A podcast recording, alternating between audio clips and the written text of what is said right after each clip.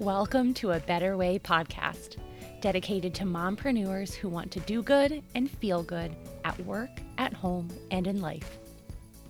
We're your hosts, Courtney and Danielle, and we get the challenges you're facing because we're living them too. We'll share tangible tips we've learned along the way to help make your life a little easier and we hope a lot more fun.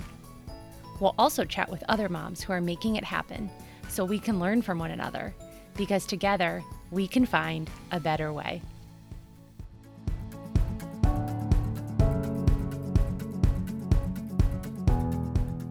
Hi, and welcome back to another episode of A Better Way podcast. Today, Danielle and I are joined by Deanna Mason. She is a rest consultant who helps mom entrepreneurs and leaders break through burnout and create more sustainable systems to incorporate rest and reconnection into their daily lives. And I'm so excited to have her here. Um, welcome, Deanna. Thank you. I'm so happy to be here. I have never described myself with those words, so send me that copy. Oh, okay. I was like, I can use that. I have never put it together that way. That sounds amazing. I will. So, I love crafting copies, so I'll drop that to you after this. But I'm so excited to have you on the podcast. I actually first heard Deanna speak on the Boss Mom podcast, which is another amazing resource for busy go-getter moms. Um, but as she was having a conversation with the podcast host, her words just spoke to me. I think I was on like the elliptical and I think I started crying, being like, oh my gosh, there's someone out there that can help mm. um, moms get through tough seasons, but also just everyday life, and do so in a way that's more graceful for them and allows them to bring more joy into their life and rest. And so I'm so excited to have you here today. Um, I know I've talked you up a lot to Danielle, but I want to make sure that our audience has a chance to just kind of understand who you are and a little bit about your story before we jump into where you are today. So is it okay if I kind of let you give our listeners a little bit of background? Sure. I'd love to. Um, my burnout story is usually what I start with because that is the catalyst of my work.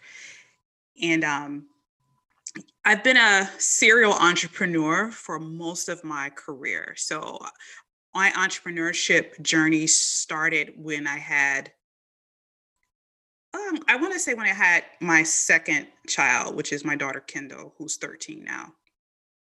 But I think it began earlier than that because I picked up a marketing contract while I was working as a full t- full-time marketing manager somewhere.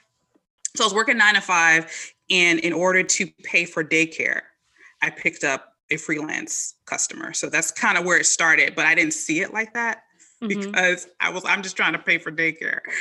And when I had my daughter, I quickly realized, and they are only two years apart, that that nine to five reporting to work lifestyle, I wasn't created for it. I just don't have the innate ability to manage two kids and go to work nine to five.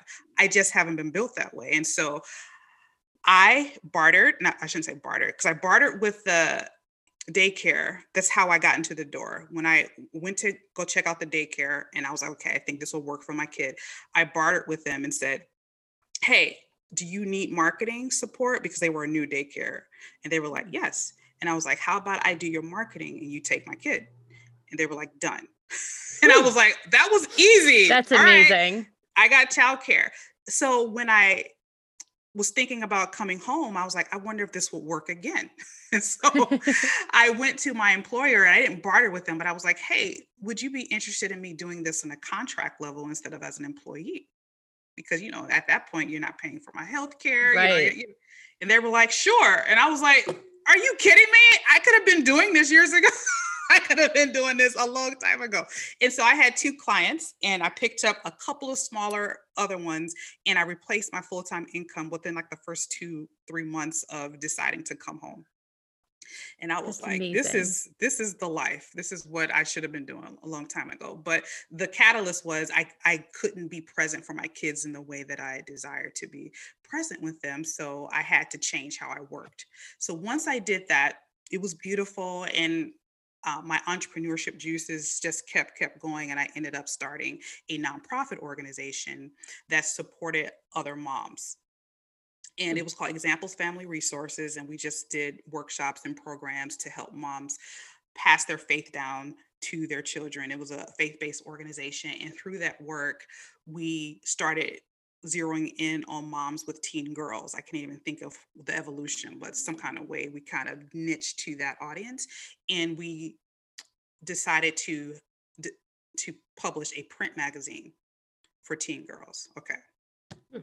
So this is where the story starts going downhill. So we published um, this beautiful magazine, and it was our goal as an organization to have that magazine picked up by retailers all across the U S. So we wanted to be on the shelves with, back then it was Teen Vogue, and I can't even think of the other, you know, teen magazines that were out there, but we wanted to cut, sit on the shelf next to those magazines because our messaging was so completely opposite of what the messaging was mm. for those other magazines, because we wanted girls to be confident in their body image. We wanted to pull out leadership in them. Mm-hmm. We, you know, we wanted to focus on things that, culturally speaking, they were not being um, celebrated for, right? Absolutely. And so we did it. We got picked up by two major distributors, and we all of a sudden were on the shelves of Barnes and Noble and Hastings Books, and anybody that was carrying magazines in the U S and parts of Canada, we were on the shelves. And as amazing as that sounds, that was an exhausting undertaking. It was an exhausting undertaking. So we had to hire staff to keep that going. We had a bi-monthly magazine, and I hired, you know, everybody that I needed to make that um, machine work, with the staff and the interns that we put together to create this team. The magazine was running like clockwork. I was like, we did it. We got it going. But there was absolutely no money left in the budget to pay for the other parts of the organization that needed to be supported. So I became everything else, because we were still doing events. We were still doing conferences. We were still going in schools and teaching mm-hmm. workshops. We were still running moms groups. All those things were still happening alongside this magazine, right? Mm-hmm. And so I became the staff for all those other things. In some insane way, I felt like it was also a good idea to start homeschooling my oldest, all right? Oh, geez. So I am working forty plus hours a week at least, and I'm homeschooling my oldest. And then I have this, I have the baby. She, you know, mm-hmm. she's like three years old at the time. And I did this for about three years. And at the end of the third year, I had absolutely and utterly burned out. I could not keep it going. I remember sitting at the table. So I, that, that third year, I had put my children in school. So my, my daughter had became mm-hmm. of age to go to school. She went to school for kindergarten, and I enrolled my son into third grade. And the thought was, if I can put him in school, I can, ca- I can catch my breath. I can, you know, figure out, you know, this time in energy, um, deficit that I, I felt like I was in. I can figure this out, and then I'm going to bring them back home, because me and my husband really wanted to homeschool them mm-hmm. through their elementary years. And um, I just need one year off. I just need one year mm-hmm. off. And instead of slowing down and finding more white space, I filled that space up with even yes. more work. I can totally relate. There's this always this, um, you always think, if I can just catch up, when I get mm-hmm. this done, it'll all be better. I'm totally tracking with you. Mm-hmm. And many moms like me, or many women like me, who are entrepreneurs and, you know, visionaries and leaders, that's what we do. We find other opportunities to step into leadership. We find other things to put our hands to, because that's just how we're made, right? And so the time that I gained by not homeschooling, I just filled with other commitments. And so I'm sitting at the kitchen table, the school year is over, and I have my laptop up, and I'm downloading the registration forms for the next school year. And as I'm sitting there looking at my kids, they're eating breakfast. And I was like, how in the world did I get here? This is not aligned with the vision me and Eddie, my husband, have for the kids. We were very serious when we decided we were going to take the homeschool route. There are really specific things that we wanted to accomplish with the kids while they were a certain age. And homeschooling was the way we decided we were going to do it. And here I am re-upping for another year. I just felt like at that moment, I was completely Um, unaligned with my heart mm-hmm. and with the needs of my family. And so I flipped the, I put the laptop down. I looked at the kids. I said, hey, you guys, I think you're going to come back home next year. They're, they're young. They don't care. You know, they're like, okay, you know, they didn't really care. You know, and um, I didn't know how I was going to do it. I didn't know what it was going to look like, but I made the decision to prioritize them in that moment in the goals that we have for our family. And I was like, I don't know what this means, but what it ended up meaning six months later, I closed the doors of the organization completely. Mm. I just backed out of the, um, the commitments and all the circulation um, contracts and things that we had. My board of directors helped me back out of that. And about four to six months later, we, I was no longer um, running an organization. And I took about a three-year entrepreneurship hiatus. Now, when I closed the doors, I was not thinking I was going back. I literally was like, I'm done. I am a homeschool mom. That's who I am. If you ask me what I do, I homeschool these kids. That's, you know, and I wasn't planning on going back into entrepreneurship. I really was done. I was that exhausted, that tired. I didn't want to have anything else to do with that lifestyle. And I took about a three-year break from it all. And during those three years, I was learning how to care for myself. Now, I didn't know that's what I was doing. Okay. I was doing it without, you know, an Instagram and self, you know, self-care mm-hmm. hashtags. I didn't know anything about that, you know, but that's exactly what I was doing. I started prioritizing my health. I lost about thirty pounds. I started spending more intentional time with my husband, with my kids. I started reconnecting with God in deeper ways because that all kind of went out the window. I was mm-hmm. not spending consistent time um, nurturing my faith. And all this was happening for three years. And I just became this new, refreshed person. And it was right about the end of two thousand seventeen. I felt like God was like, okay, it's time to step back into your leadership and entrepreneurship. And I was terrified. I was like, no, I'm not going back to that. I'm not doing that again. And I just really felt like it was the season to pick it back up. And I was like, well, this is with my prayer. This is me trying to have this conversation with God. If this is you, I need you to help me do this without sacrificing all this, uh, these new tools and these new rhythms, everything that I've done these past three years to create a more healthier version of who I am. I don't want to sacrifice that. I don't want to sacrifice my family relationships. I don't want to go back to that. I said, so help me not do that. And if you are a caller of women into leadership while they got babies in the house, if this is what you're in the business of doing, please help me help other moms do the same thing. Mm-hmm. You know, because I'm not the only mom that that has these um, desires to be more than a mother, right? Absolutely. And I'm like, help me, help moms like me do it. And that's how Refresh Moms began. And Refresh Moms started with the idea of um, helping moms like me, moms that were entrepreneurs or moms that were homeschooling, moms that were ministry leaders, moms that were doing more than momming, do it without burnout. Mm-hmm. And here I am three years later. So that's, that's my story. I love it. I love that you mentioned too, like how we're built, because sometimes people around me don't understand my drive to do everything. And I think of it as control, but you actually talked about the word leader. And I feel like that's really relevant to me. Like I like to lead in all the different areas of life. And yes, some of it is major control issues. And I'm mm-hmm. working on releasing that. But the fact that you said like, that is innately how we're built. I've always thought that even in um, agency and corporate roles. Like I was always the go-getter that just couldn't shut. Like, I was like, okay, if we have an idea, we're going to take it over the finish line and then run a marathon after yeah. it. Like, you know, um, and so it is, it's, it's the way we're wired and it's really hard to change that. And, and I like how you are helping moms create a life that supports that, that yeah. allows them to do both, because sometimes you can feel like you're in the wrong for wanting more, like you said. Um, and it's not anything wrong with you. That's just the way that you are. That's who you are as a person. So yeah, there's that. nothing, there's absolutely nothing wrong. Our culture will tell us it's wrong though. Um, at least American culture. I can't speak for other cultures, but I read a quote yesterday. I don't know who said it and I don't remember where I read it, but women in America are expected to work as if they have no children, and to parent as if they don't work. Mm-hmm. We're expected to do that at the same time.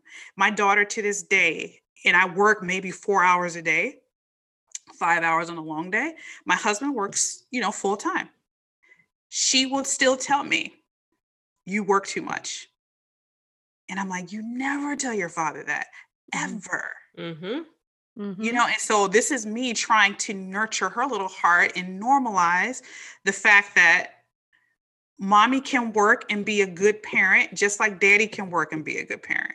Mm-hmm. Mm-hmm. You know, but our Americans, socially speaking or culturally speaking, that is not what's represented.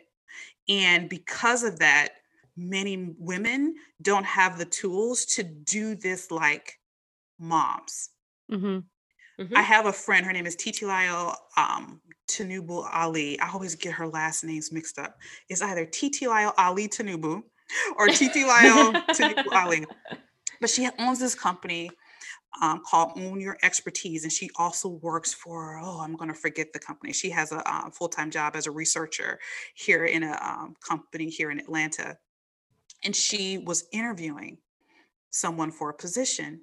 And the, they were interviewing via Zoom, and it was a woman, and the woman throughout the video was like shooing somebody, like trying to get a child out of the screenshot.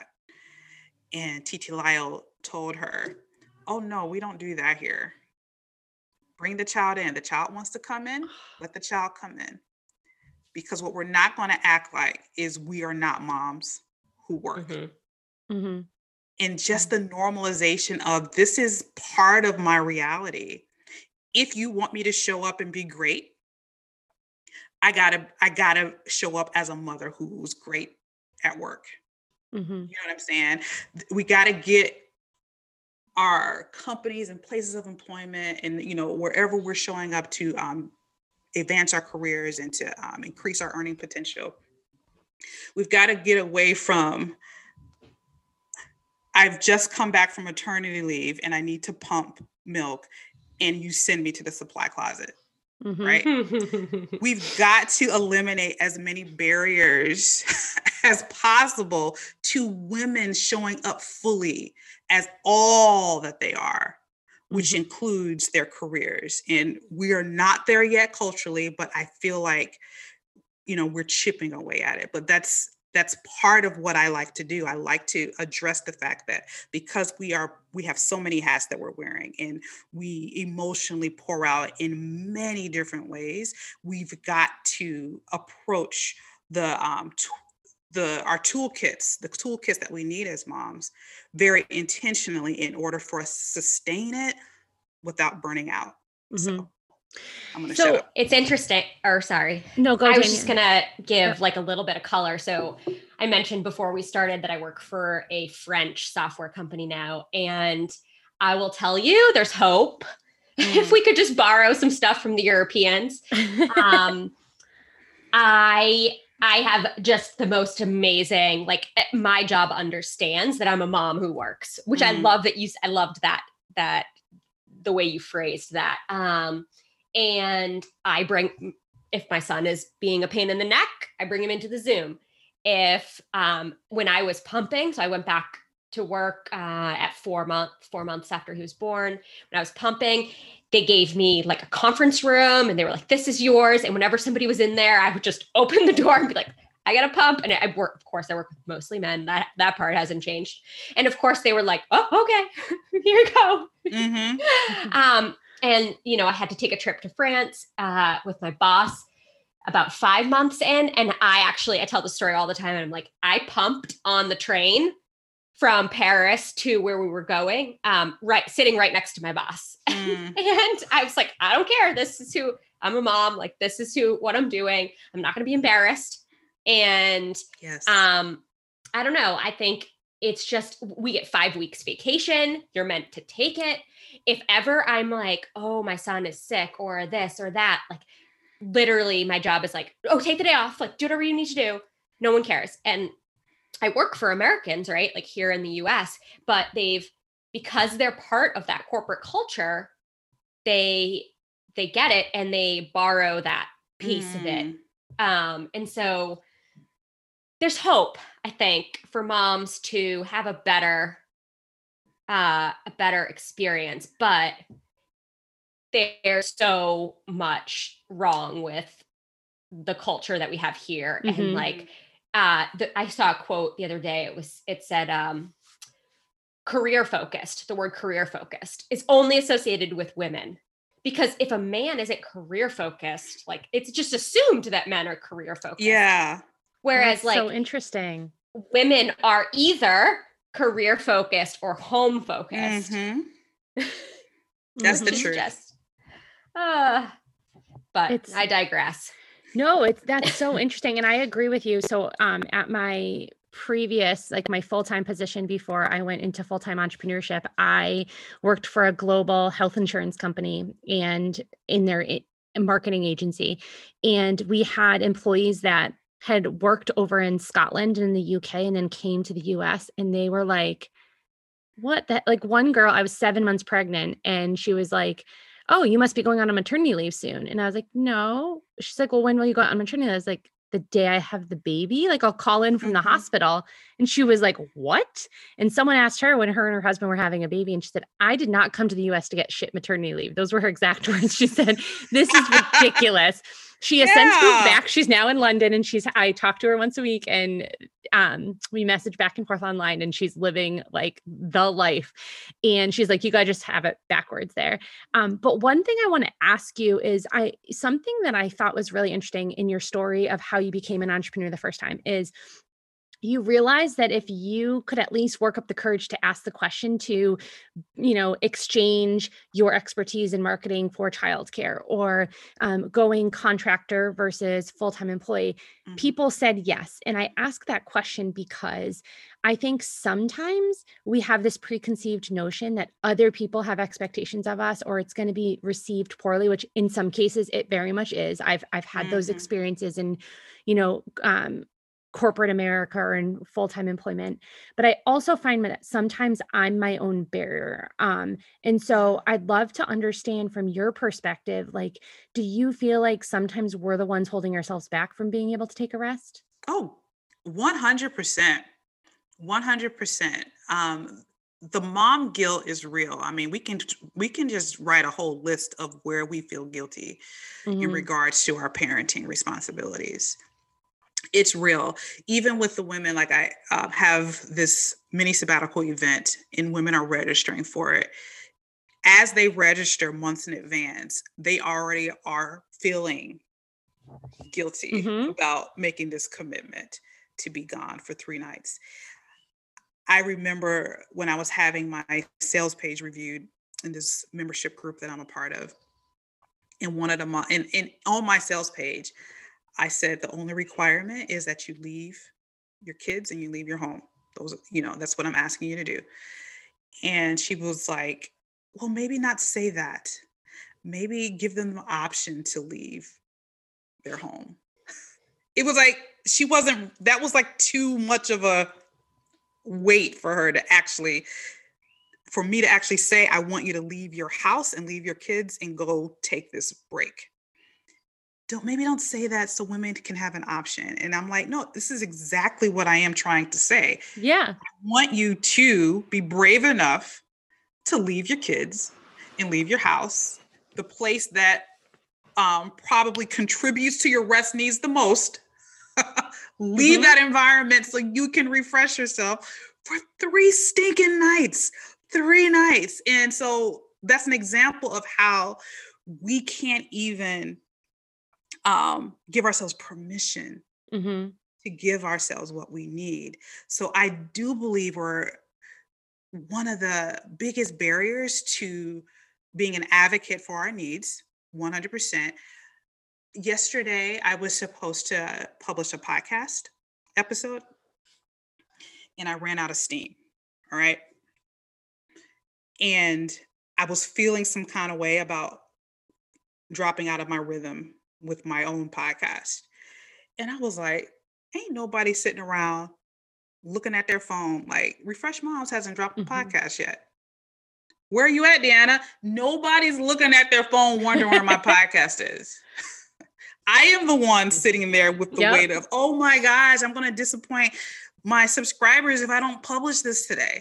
And I'm like, that is something I have convinced myself. Nobody is DMing me, where's your podcast? Nobody's asking for it, right? Guess what? The next time it publishes is the next time it publishes, and they'll listen to it then. But we have we have these stories playing that, first of all, we're probably more more needed than we are. We're, we're not. We're mm-hmm. not. Things can wait while you rest. You're you're not going to lose clients because you forecast rest. You're not going to, mm-hmm. your business is not going to fail because you insert opportunities to refresh yourself. I promise you, one hundred percent, right? Everybody's going to be okay. And, but yeah, we're the ones that stand in the way because we feel like all the balls are going to drop if we take care of ourselves.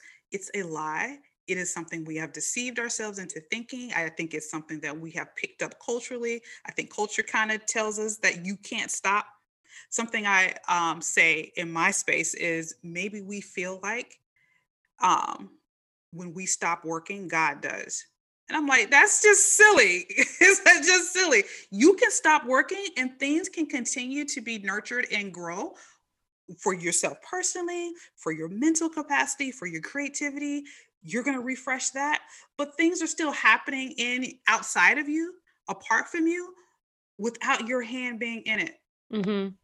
That's mm-hmm. interesting. So I'm admittedly like not religious and not for any reason other than I just hasn't really been a part of my fam. Like it mm-hmm. was earlier on and it's not now, but, um, I'm very interested in it because the older I get and the more that I struggle, I've had my own breakdown and burnout story, which Danielle and I covered on an earlier podcast episode where I literally had to take like a leave of absence from one of my agency jobs. And as I keep going through these seasons of prioritizing rest, and then when I get back into it, I'm just full swing and all of that goes out the window. The one thing that ha- I have been aware of is just energy. And um, Danielle and I are both like into um, like energy healing and kind of creating space. And I've kind of tapped into myself intuitively in that way. But one of the things I've learned from that, and I feel like is very similar and a theme amongst religions as well, is like being able to put things down and cultivate an energy that attracts what you want in, as opposed mm-hmm. to chasing it and forcing it. And that's mm-hmm. what you're saying is resonating with me a little bit of that. You don't always need to be the one to create it. If you put out into the universe or to whoever you believe in as a higher power, that you can attract, you know, the energy you put out attracts what comes back into your life. And so mm-hmm. that really does resonate with me. I also heard you use the the term forecast rest. What do you mean by that in yes. terms of forecasting rest? Before I say that, I wanted to read this definition of spiritual rest because it's kind of nutshells what you just said.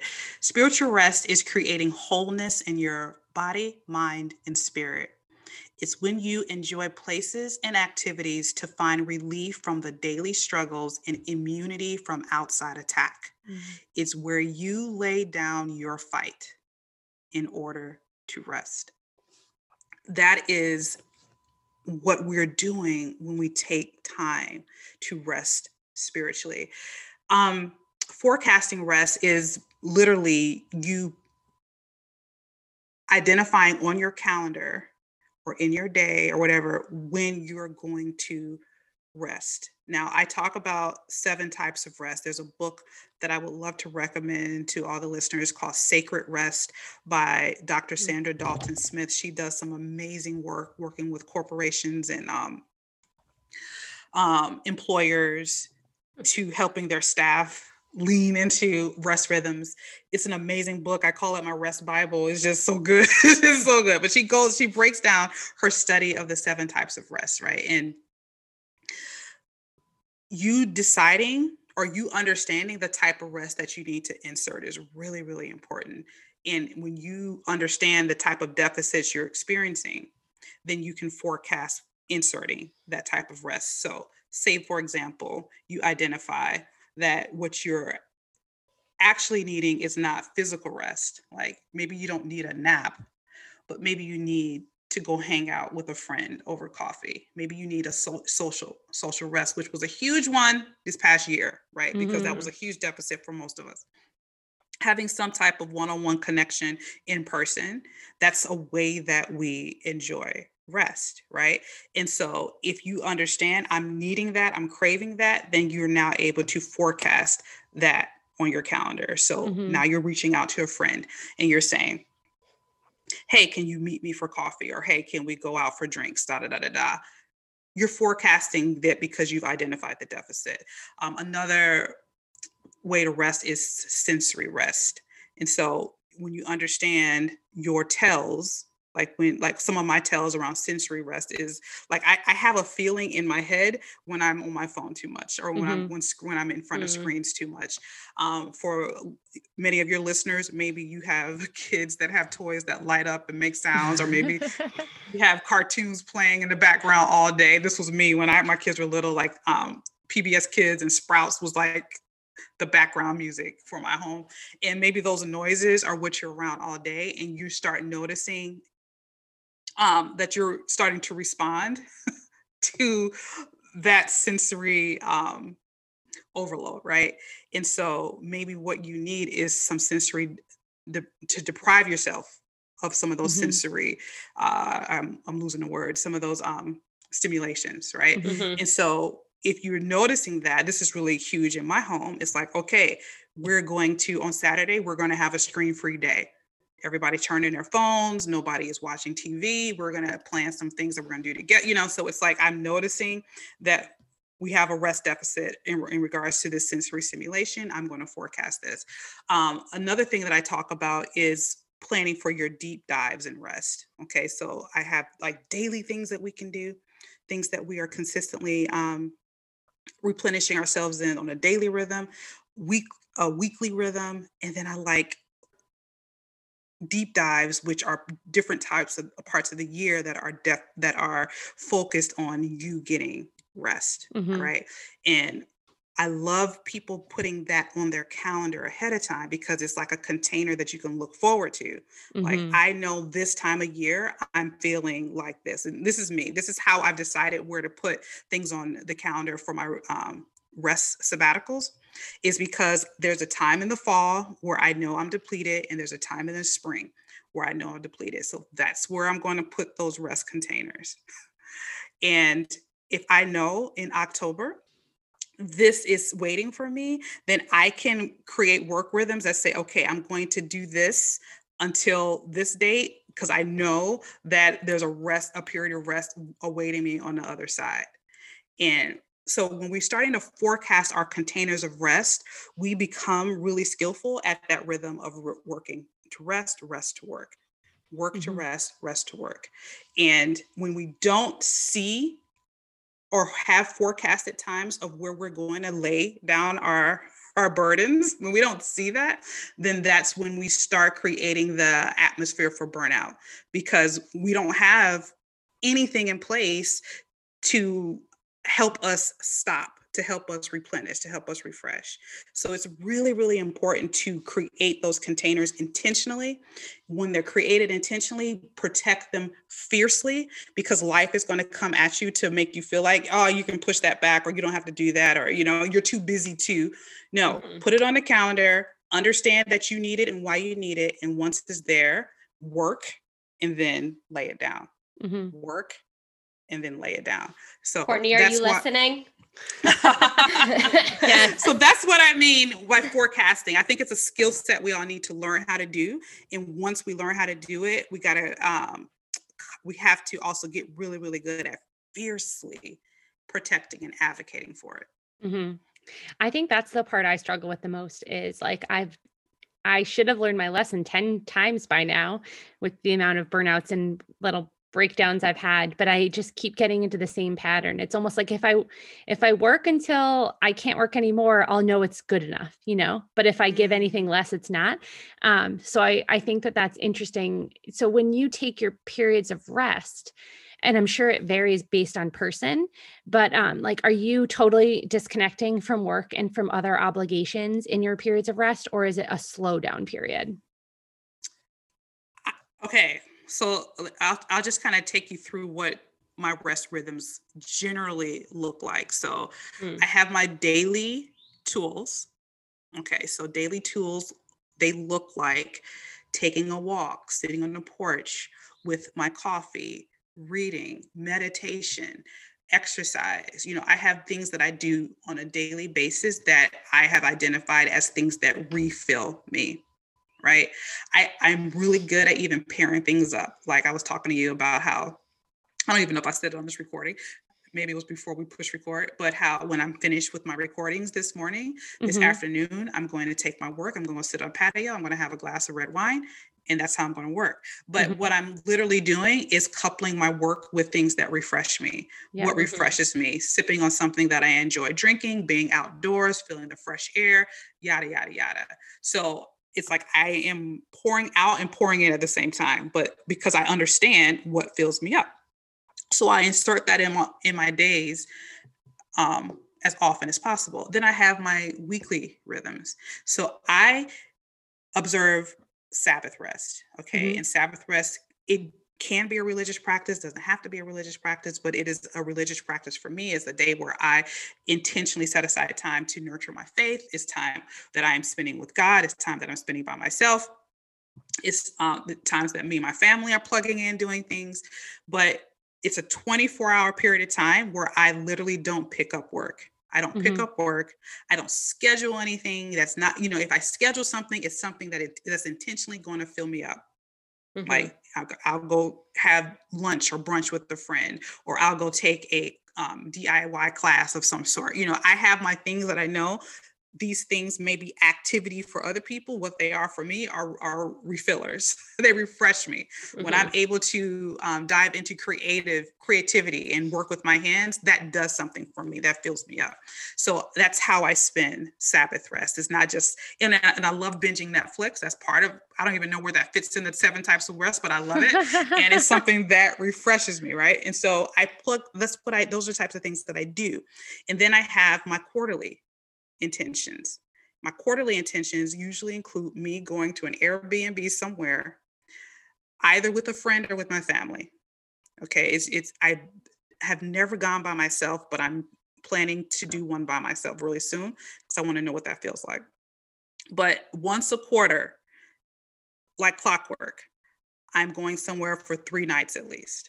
All right. Mm-hmm. And sometimes I take my family, sometimes me and a friend go, but it just happens every single quarter. So that's a quarterly rhythm that replenishes me, which is another forecasted time. It's like, I know it's coming. So I might, might go hard for those first, you know, twelve weeks. And then I, and I'm like, I'm going to take, I've got to have a container of rest forecasted for me, mm-hmm. waiting at the end of that quarter. And now it's, I have the annual opportunities. So, mm-hmm. which are my sabbaticals. Now, I work during my sabbaticals. These are not times of rest for me, but I plan a sabbatical at the, you know, so I'm going to run a sabbatical and then I'm going to go away for a sabbatical. Mm-hmm. And that happens mm-hmm. twice a year during the times of my year that I know I'm going to need them. And so mm-hmm. that's kind of what it looks like for me. Everybody can create their own unique version of that, but the idea is figure out your tools, know what you need, and plug them in when you need. But yes, you put the work down. You put the work down. It took me a minute to tra- I use this word train to train my family to honor this rhythm, mm-hmm. because Saturdays were days where we caught up on household responsibilities, yep. and we mm-hmm. had made our appointments and things like that. And so when I decided that I was going to take twenty-four hours off, which it's on a Saturday, I had to, it took my husband about at least three months to learn to honor that. Now, he wasn't not honoring it on purpose. It's just we years of rhythm right. of that right. not being normal. We had to turn the rudder of that ship. And so he would schedule things like, Deanna, go to get your oil change, or he would, um, I got a leadership thing, you know, workshop or class that I had to go to, you know, and because I homeschooled, I asked him if he could, or during my Sabbath rest, if he could be the primary parent. So if the kids needed things, you know, since they were with me twenty-four seven mm-hmm. on my Sabbath, you know, I'm not like tapping out, but can the kids come to you first? So if the kids come to me, can I send them to you? Or if you see that they're needing something, can you step in? And so he agreed to do that. So people planned to be gone on my Sabbath. And I'm and I would say to him, I'm like, so he was like, I have a leadership thing from, you know, something to something, a four hour class. And I'm like, okay, th- did you uh, make childcare arrangements? And he would look at me like, aren't you the childcare? I had to hold him to it, because it's like, if it yeah. was me and the kids couldn't come with me, guess what I would have to do? I would have to figure out childcare, or I wouldn't go.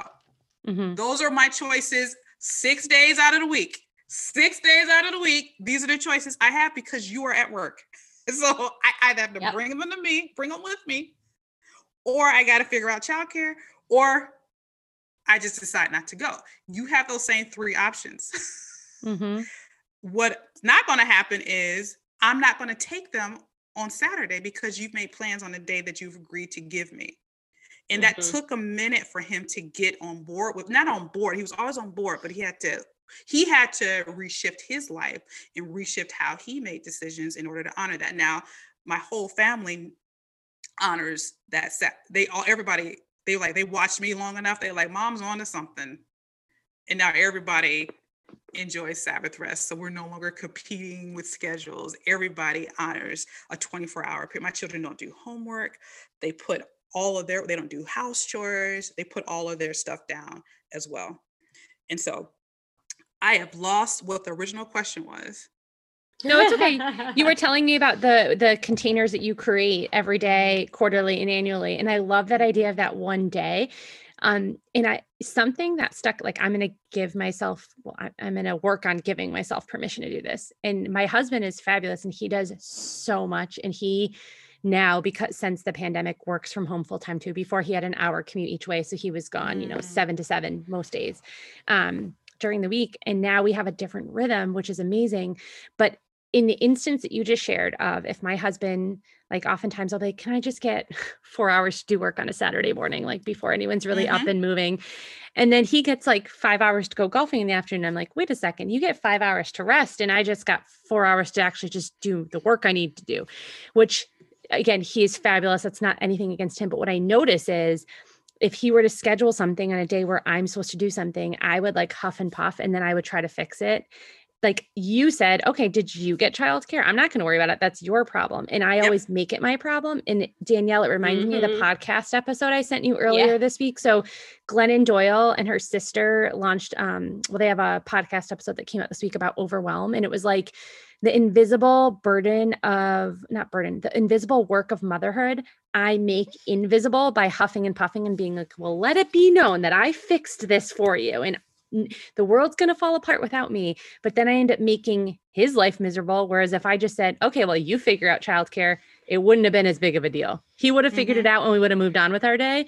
But I realized where like my, my overwhelm and my exhaustion makes everybody miserable when yeah. I think I'm helping everyone by doing it all. So I just find it interesting that you put it back on them. And that's something I think I need to do more of. And I, I bet a lot of our listeners need to do more of. I know your listeners need to do more, because mm-hmm. these are women that are in my spaces. You know, these mm-hmm. types of women are in my spaces. Um, just the realization that you have that ability to, to advocate for what you mm-hmm. need. I didn't have that understanding as a young mother. I wish, like, the things that I teach now, I didn't, I wasn't carrying around these tools when my kids were young. I wish I had somebody recording a podcast like this and telling me, Um, mm-hmm. so, which is why I, I go hard for my community, because I know what that feels like. You don't even know that you need that. You don't even know that that's available to you, because you're a young parent, right? right. So let me help you. This is available to you. yeah. Now, you know, it does take nurturing that communication. You know, I, this is always assuming that you are in a partnership where that communication is open. Now, if it's, if that communication is not open, that's a whole different podcast episode with a yeah. whole different set of yeah. instructions. Okay. So the assumption is that the partnership is, is healthy enough to, to support that mm-hmm. shift. Mm-hmm. And it does take time for, because understand, and I say this in my spaces when I'm talking about um, like um, social equity and gender equity, you know, we're all in a culture that we're raised in a culture where these things are not normalized. Mm-hmm. Our husbands are raised in it, and so are we. So our enlightenment doesn't equal their enlightenment. Okay. True. They have to understand it and grow the same way we had to understand it and grow. Mm-hmm. So your revelation, you're just a little bit ahead of the game, right? And so you have this, you listen to this podcast and now you got a whole list of things that you ain't doing no more. And you're going to tell your husband, right? It's like, no, he got to, you know, maybe send him the episode. I don't know. Maybe give him a starting point, but you got to understand he's, you got to give him grace to get understanding all about that. Our husbands, at least my husband, and you sound like your husband too, they, when they need golf or when they need whatever those things are, they just plan it. Mm-hmm. They just plan it with the assumption that childcare is in place. Mm-hmm. Because guess what? We've made that normal for them. Mm-hmm. We've made. Oh no, I nipped this. Them. I'm just being quiet over here because I nipped this in the bud right yeah. away. You are amazing. And thank you for helping other women nip it in the bud. But most men in America, I have a friend, oh, and I love how she talks about it. Her name is Lisa Bush, and she has a podcast called Working Mom Wellness. She would be an amazing guest, by the way. I was going to say, Lisa, I need to check that out, oh too. Oh, my gosh. But she talks about this concept of decreasing unpaid hours of work at home. Oh, yes. Yes. She references this study. She lives in Canada, on how women work seventeen hours or more, more than their partners with work a week, a week, more than their partners in the home. seventeen hours of unpaid work, which includes the doctor's appointments and the mm-hmm. dental appointments and the, you know, the chores and whatever those things are. Unpaid work is how she rephr- how she phrases it. seventeen hours more than our partners and our spouses do a week. That should not be. And when you hear that statistic, I think all of us need to be fired up about figuring out how to decrease that. And where it starts is with having these healthy conversations. Mm-hmm. Sometimes it's with the spouse, sometimes it's with the spouse and the children when they're, when they are of a certain age. And like, okay, we're not, we, we have to work together so that I'm not, I remember, and I keep thinking of these instances. I remember the Thanksgiving years ago when I was like, I am no longer going to be the one in the kitchen all day where everybody else is enjoying Thanksgiving. Mm-hmm. I just remember that realization that every Thanksgiving holiday, I am on my feet. Now, if you enjoy that, go for it. Yeah. I didn't enjoy it. You know, some people enjoy that hospitality and serving in that way. I get that. Um, wonderful. I don't, I'm not um, minimalizing that at all. I don't enjoy it. I am sweating. I'm on my feet. I have not showered. There are people in my house that are guests, and I am walking around in the same clothes I put on at six a.m. not showered, mm-hmm. not clean.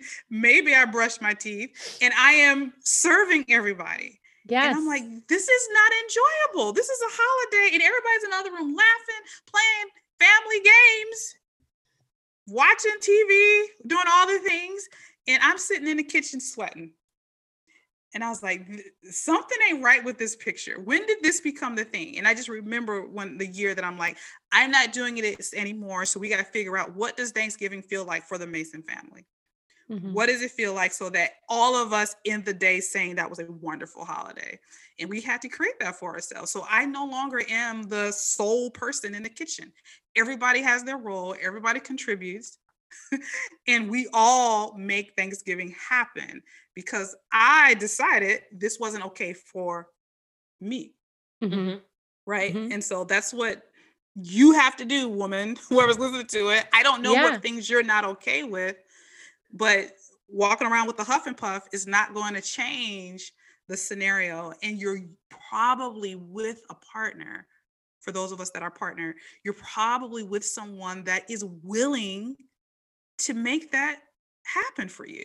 Yes. Mm-hmm. You know, so often my husband will be like, I want, and he's amazing. He does so much. He does cooking and cleaning and shares a lot of things, but he doesn't share the mental load.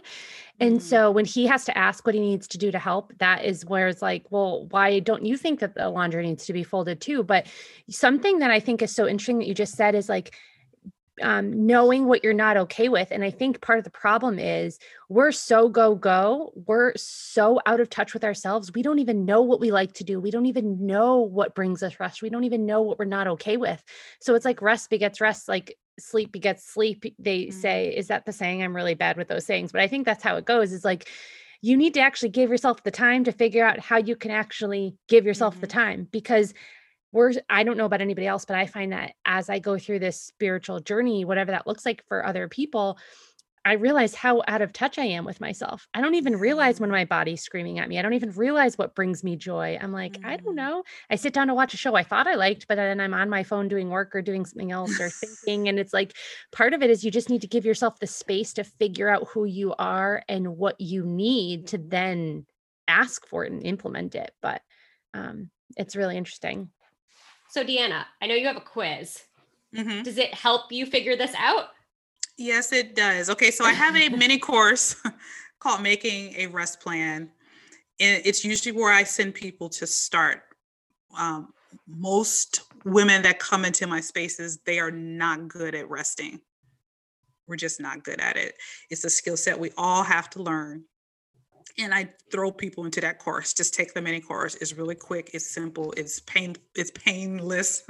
But within that course, there is a quiz, and it's called a rest needs quiz. I was inspired to create this course um, from the book that I referenced, Sacred Rest, which talks mm-hmm. about the seven types of rest. So I just give you a very short nutshell breakdown of all seven types of rest.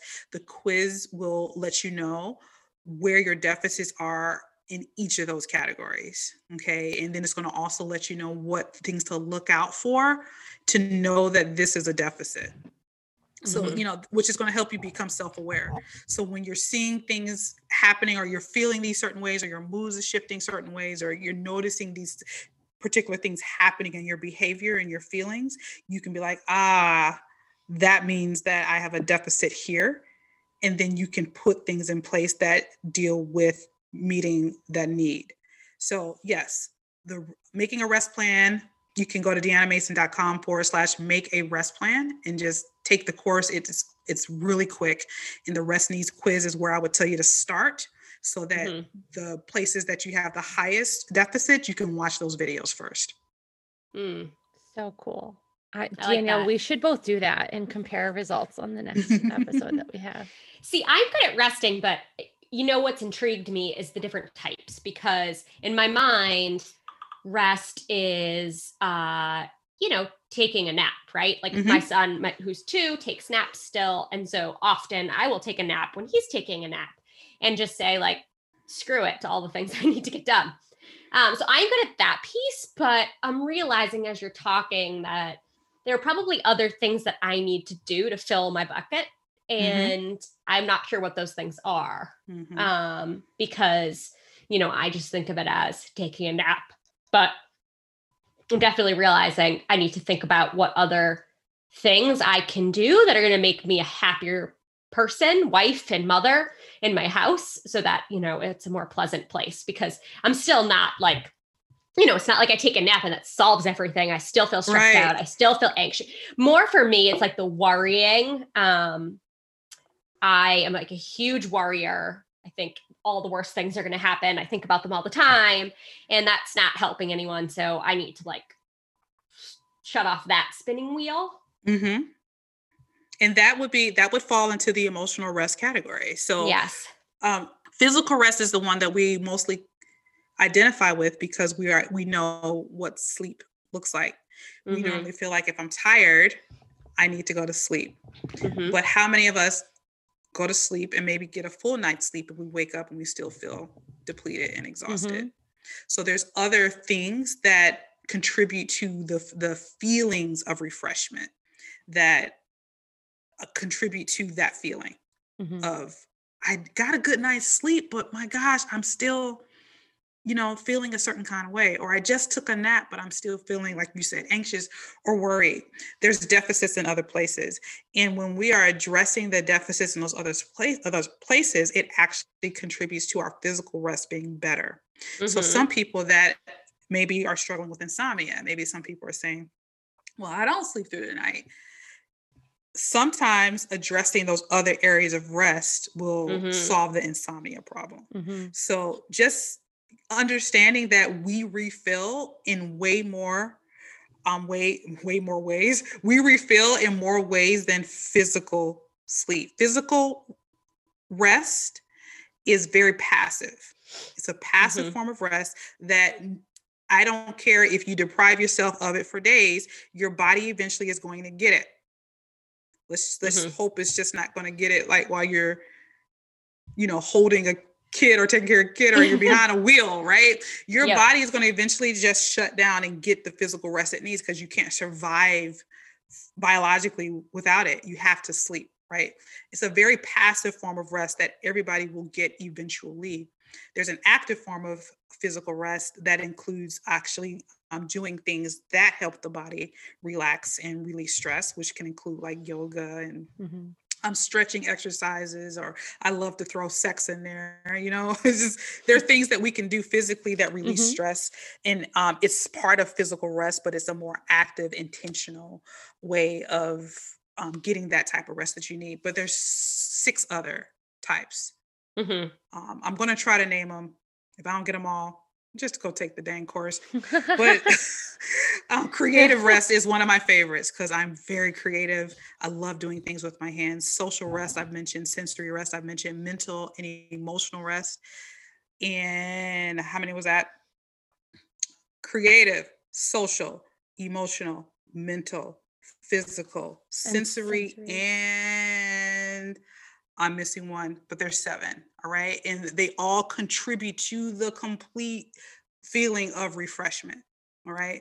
But when you get really good at knowing each of those and knowing that pops up when I don't have this type of rest, then you'll be like, all right, I need to go hang out with a friend. Oh, okay. I need to shut down screens. Oh, okay. I need to go make something with my hands. Mm-hmm.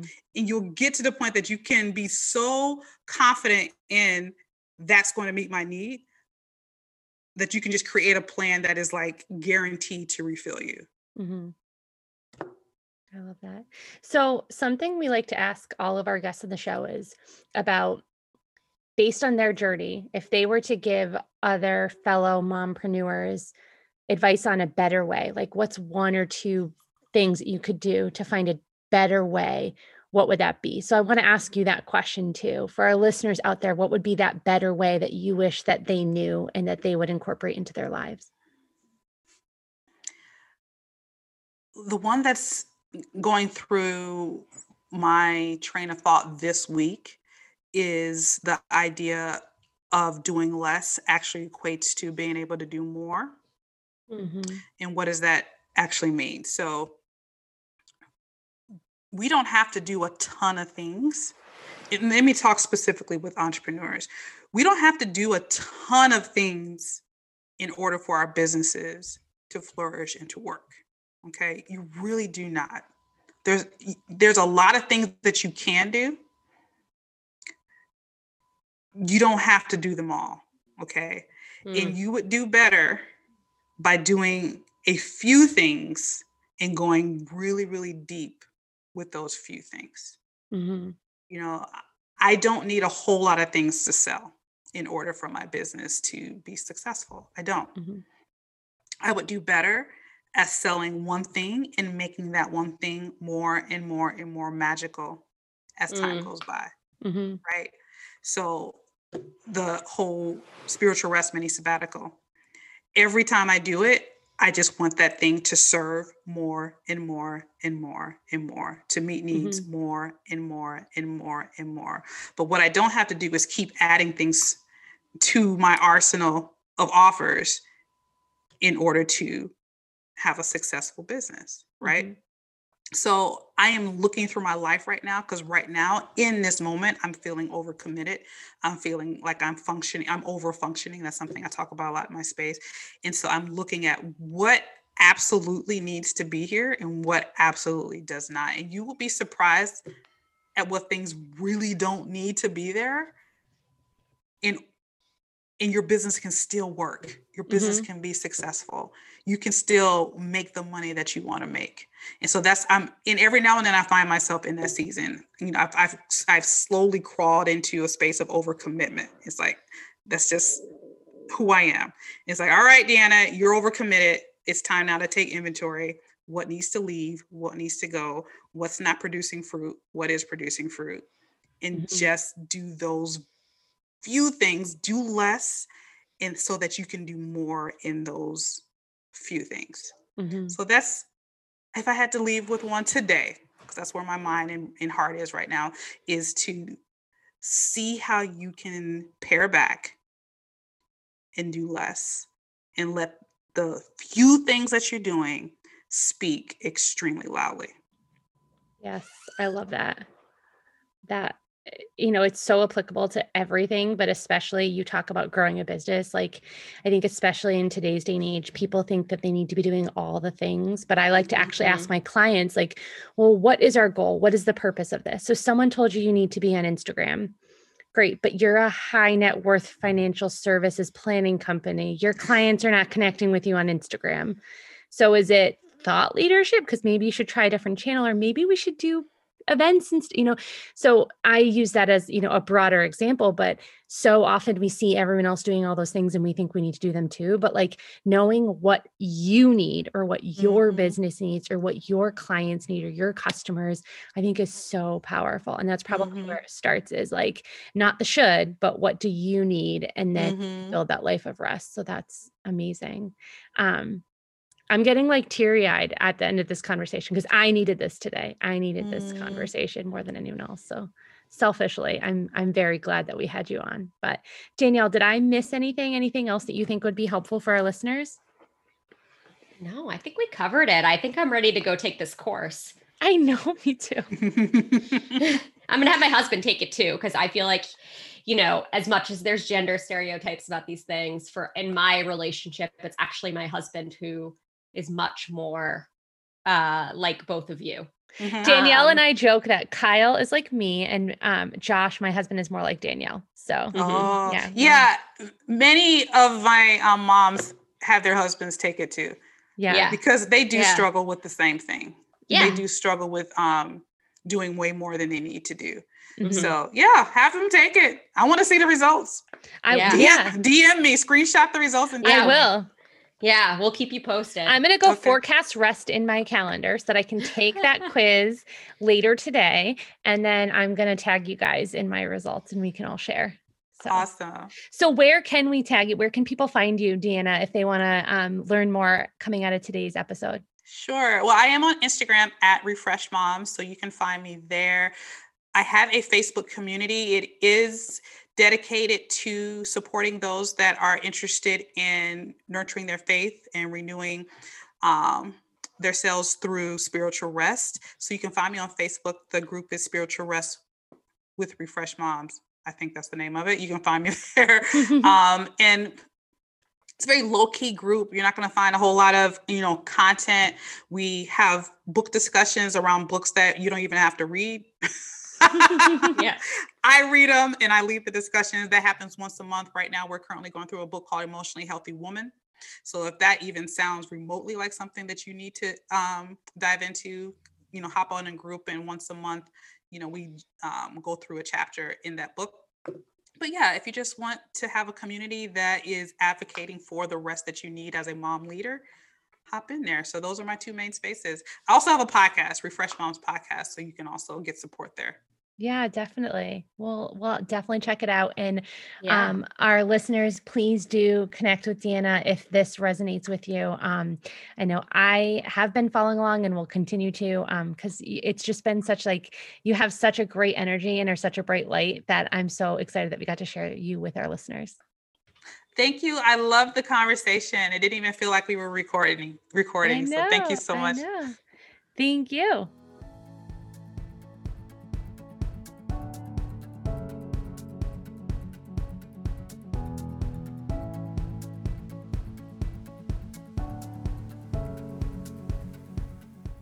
Thanks for listening to today's episode.